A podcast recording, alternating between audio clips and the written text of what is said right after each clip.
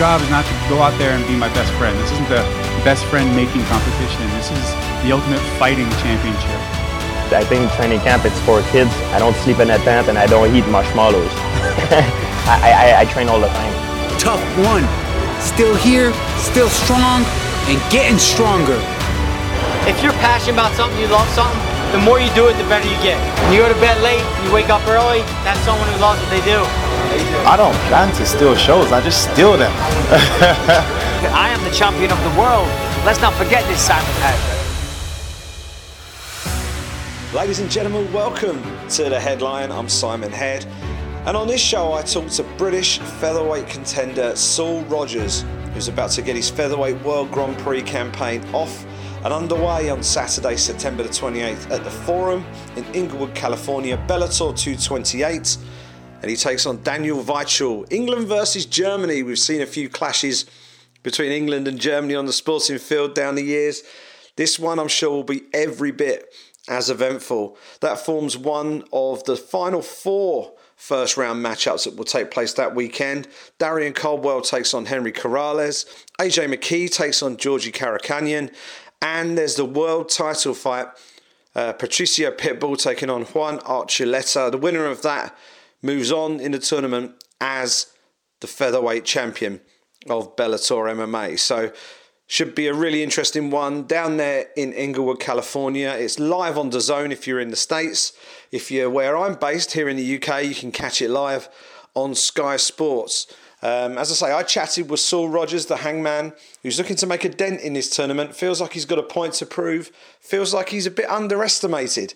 And um, he's looking to deliver a message as well as a victory on September 28th. And with just about a week to go until that first round fight in the Featherweight World Grand Prix, I caught up with the hangman in his training camp just to get a few final thoughts ahead of that big fight. Here's Saul Rogers. How you doing, Saul? Good, Simon. Are you doing good to speak to you again, Matt? We spoke not all that long ago, so so we've you know we've covered a lot of stuff, Yeah. but we you know we're much closer to fight night now. So I mean, and also we've had half of the uh, first round fights have already happened. So the first question was, did you sit down and watch these fights as they happened? Yeah, I sat down and watched them all live. Yeah, So uh, a few, few of the guys I live with, we all not, we all sat down together and, and had a watch of them. so what was your what was your your sort of verdicts? Obviously, Derek Campos, Adam Borics, Pedro Carvalho, and Emmanuel Sanchez. They're the guys who are through. Um, who stood out to you? Who impressed you? Who didn't impress you? Give us your verdict on those four. Do you know? Do you know what? People are going to think I'm biased because I train with Adam, but if you if you watch them fights and kind of uh, look at them, them them fights objectively, Adam looked like the more complete fighter. He looked like the, the better fighter on the night.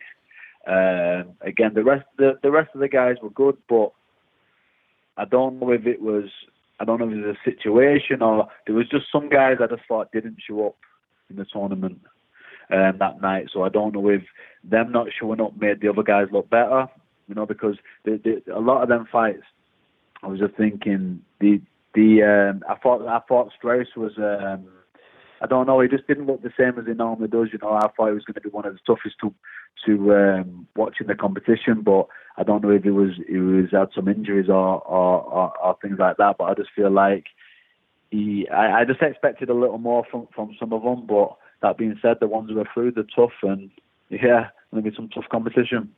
One of the things I wanted to ask you about, I mean, obviously, you know, you had the fights, which I'm sure you were, you know, you were paying particular attention to, but I don't know if you watched the broadcast overall. Um, the uh, the panel was sort of debating who the who the dark horse in the competition might be, and uh, Josh Thompson said said said the dark horse in the competition was you.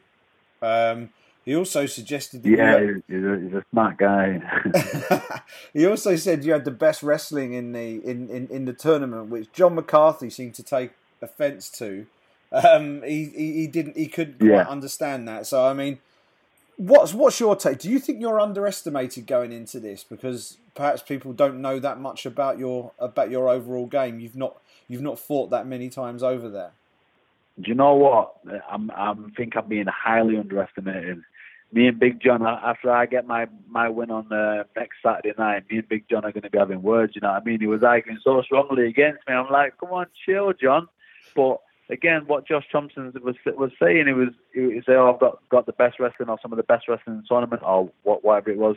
Yeah, you've got some great wrestling in the tournament, but I feel like I mix it up extremely well.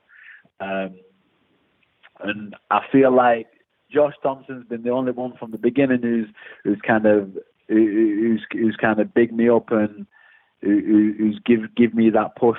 So it's going to be all the more sweeter when I'm when I'm done with this tournament. I've got a belt wrapped around my waist. I've got my legacy cemented.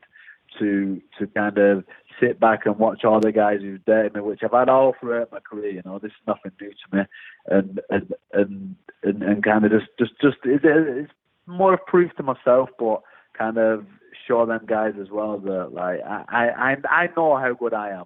You just give me the opportunity, and that's it. I'll show everybody.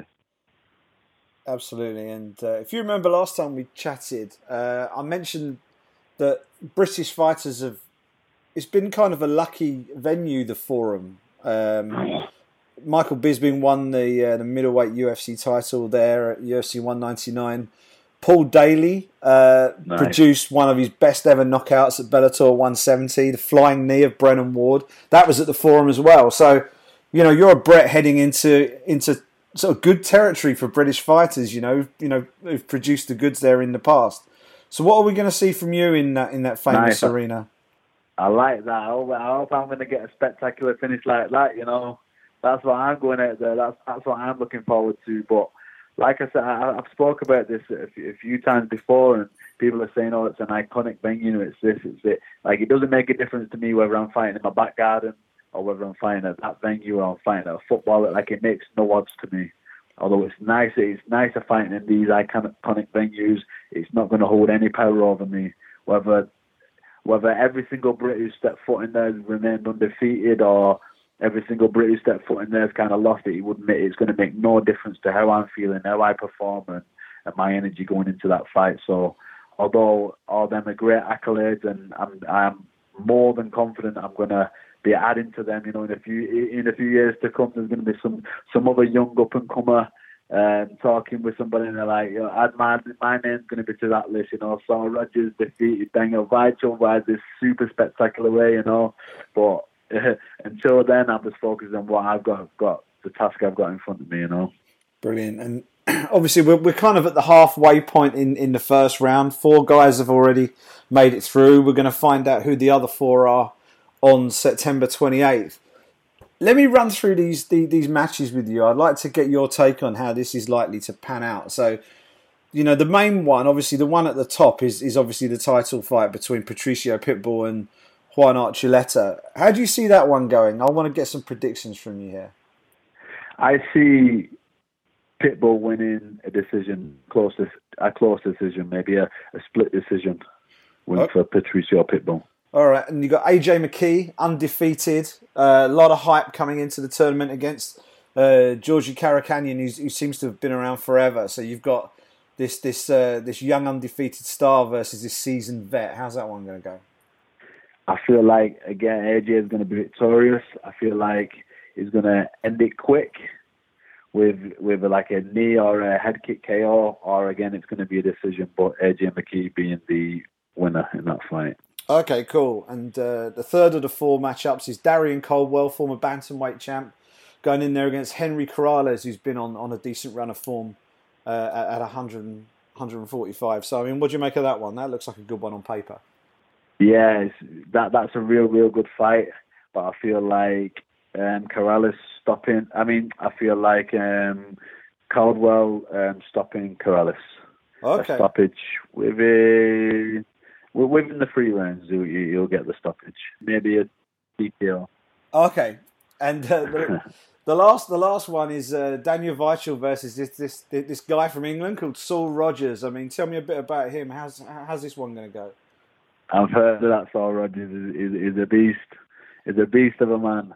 Um, I feel like that's going to be uh, one of the fights of the night with Saul Rogers stopping Daniel Weichel within inside two rounds. Saul Rogers will stop Daniel Weichel within two rounds. In terms of, in terms of, you know, being being that it's a tournament rather than just a run of the mill fight. Are you approaching this in any kind of different way, or are you just trying to treat it the same way as you've treated all your other previous matchups? Like it's the, the again, I'm in a tournament, but this is a fight to me. Like the tournament is is not even a second thought in my mind. The the million dollars is not a second thought in my mind. The belt is not a second thought in my mind. You know, I'm just dealing with what I have to deal with. If, if, if I treat this as as a tournament and my my energy is pulled uh, of potentially who who am I going to fight after this, or like what is how is that going to help the situation of what I've got, the job I've got in hand? Again, if I start focusing on the million dollar prize money, it's not going to help me if I focus on the belt, all that other kind of stuff. If, if if all I do is focus on every single person they put in front of me, four guys they put in front of me, beat every single person they put in front of me, everything else takes care of itself. You know, the belt comes with that, the million dollars comes with that, my legacy comes with that, all of that comes off just focusing on one fight at a time. So focusing on a big picture is going to do nothing but hold me back, pull me energy in ways I don't want it to go. So again, I beat every single guy they put in front of me. Everything else will take care of itself. Excellent. And uh, one thing I did want to ask you, obviously, you know, this is this is the biggest stage of your career, right? You know, you're on you're on a huge show. You're part of a massive tournament with the best 145 pounders out there um, and you've got basically an, an unpoliticized run to the belt. There's no there's no danger of politics or any kind of messing around standing between you and the goal that you want for your career. You just have to win four fights and you get it all, right? So, ha- given all the trials and Yeah. tribulations that you've been through earlier in your career, and you know it's all been well documented with TUF and everything that followed after that, and then coming back to Europe and trying to trying to get things back on, on track over here. And now now you're back over in the States, you're with Bellator, you're in this huge tournament, and you've got it's not a free run, but you've got a clear run where you know you win four fights, you're a millionaire, you're a world champion. I mean, how much does it mean to you to be in the position that you're in now, given everything that came before it? Do you know what? For a long time, I, I- I've always believed in my abilities, and you know, you know all the situation with the TUF and all that. For a long time, I was kind of bitter, and I felt like a place of entitlement, you know, because I win the Ultimate Fighter, and you know what comes with that. You get contracts, and you kind of set for that. So, like, I've, I always thought I was kind of above what I was, or that I didn't have to kind of work for anything. You know, like, oh, I've done this now, so everything else should kind of come to me, and and that was a very very bad mindset. It was a destructive mindset I carried around around me for a, for a short while, or, or a, a couple of years after after all that situation. And and then when I actually signed with Bellator, and I, I kind of looked at this new opportunity and this new venture and this new this new promotion, I can go out there and showcase my talents to and, and, and build up my um, and, and build up my legacies. My whole mindset changed. My, my my whole mindset flipped. So I feel like this is the first time in my life I'm. I've I've- I've got a great home behind me. You know, Bellator are, are, are doing massive things. They're um, they've, they've put me in this tournament, which is absolutely huge. And I feel like this is where I need to be now to have the best fights and just just just kind of have the freedom to be who I wanted to be, who, I, who I've always wanted to be. You know, don't I always have to think I'm going to have to fight at this promotion. Or look at this, look at this. I'm fighting for Bellator. I know my objective. My objective is be the Bellator featherweight world champion. I win that, you know what I mean? I'll be hunting for them other belts too, but uh, my main focus is be the Be- Bellator featherweight world champion. So I'm I'm so grateful and, and, and blessed that I've I've kind of been given this second chance and, and, and you know what I mean? I've, I've been given the spot to to kind of be me. There you go, the Hangman, Saul Rogers representing the UK in the Bellator Featherweight World Grand Prix, Saturday, September 28th at the Forum in Inglewood, California. Live on DAZN in the US, live on Sky Sports in the UK. He's fired up for it, as you can tell. It's going to be uh, it's going to be an excellent night of fights. You've got Bellator Europe 4 and Bellator 227 taking place in Dublin on the Friday night. Then you've got Bellator 228 in California on Saturday night. It's it's a big weekend for Bellator MMA. Plenty going on, plenty of big name fights, big name action taking place inside the Bellator cage on both sides of the Atlantic. Uh, check out coverage all weekend long on MMA Junkie. I'll be in Dublin with uh, my partner in crime, Abbey Subhan. And then the guys from Junkie stateside will be on site, on scene, and covering all the events in Inglewood, California as Saul Rogers looks to defeat Daniel Weichel. Darrion Caldwell takes on Henry Corrales. AJ McKee faces Georgi Karakhanyan. And then there's the title fight Patricio Pitbull taking on Juan Archuleta. Should be a packed weekend. Thanks a lot to Saul for catching up with us.